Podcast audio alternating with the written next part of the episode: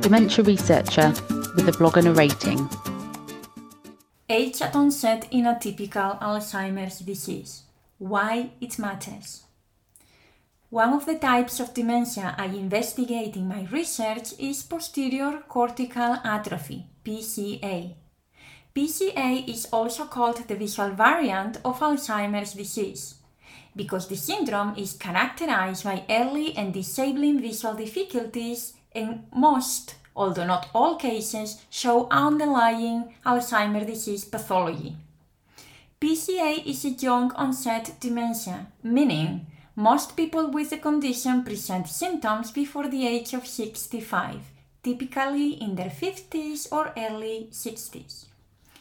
Age at onset is an important variable to study for dementia researchers because it is known to influence the clinical expression of Alzheimer's disease. However, this important driving factor is currently under investigated in atypical forms of Alzheimer's disease.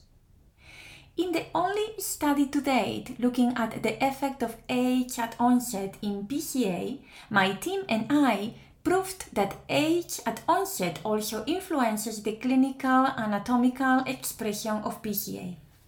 The impulse for this study came from the many patients with PCA I saw in clinic.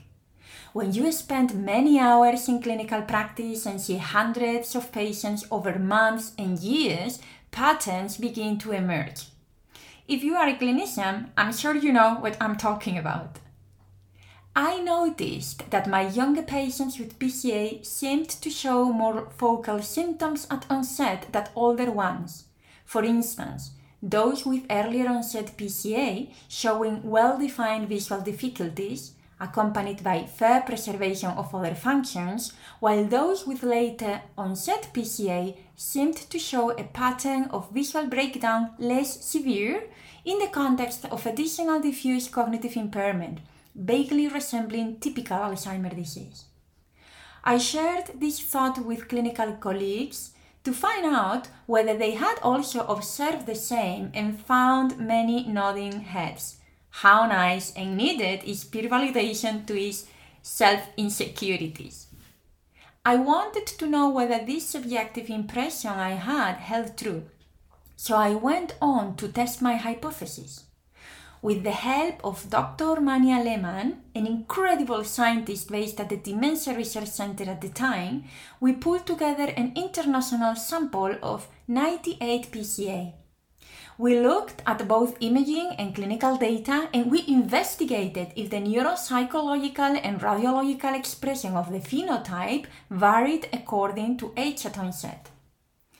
Both neuropsychological and neuroimaging data were analyzed using two different approaches to make sure that our results were robust and not biased by a specific type of analysis.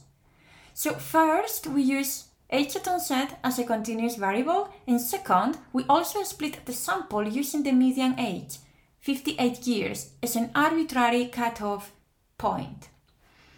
We found that people with early onset PCA, those PCA with very young age at onset, showed lower cortical thickness in posterior regions compared to later onset PCA.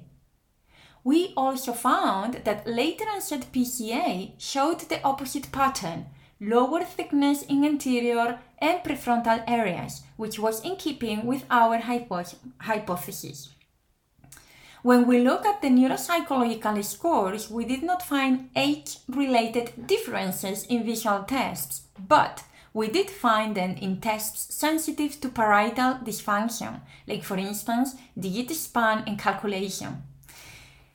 Sensitive to parietal dysfunction associated with the angular gyrus and parieto-occipital sulcus in particular. These were posterior regions where more difference was found between earlier and later PCA in the imaging analysis.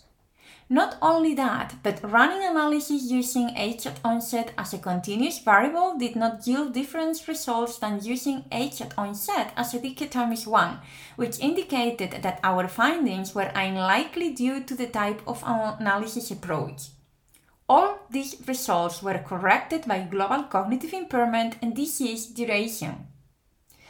Why are these results important? They add knowledge that helps to understand a bit more about the heterogeneity of Alzheimer's disease and to formulate hypotheses about the physiopathology of posterior cortical atrophy. For instance, maybe the temporoparietal occipital junction is an area that holds greater pathological burden, for instance, tau protein, in people with early onset PCA. If that's the case, why?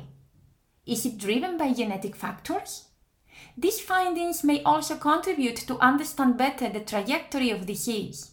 What does age at onset mean for the disease trajectory? Are people with earlier PCA going to deteriorate faster or perhaps not? Will they lose posterior cortical related abilities sooner than the later onset PCA group?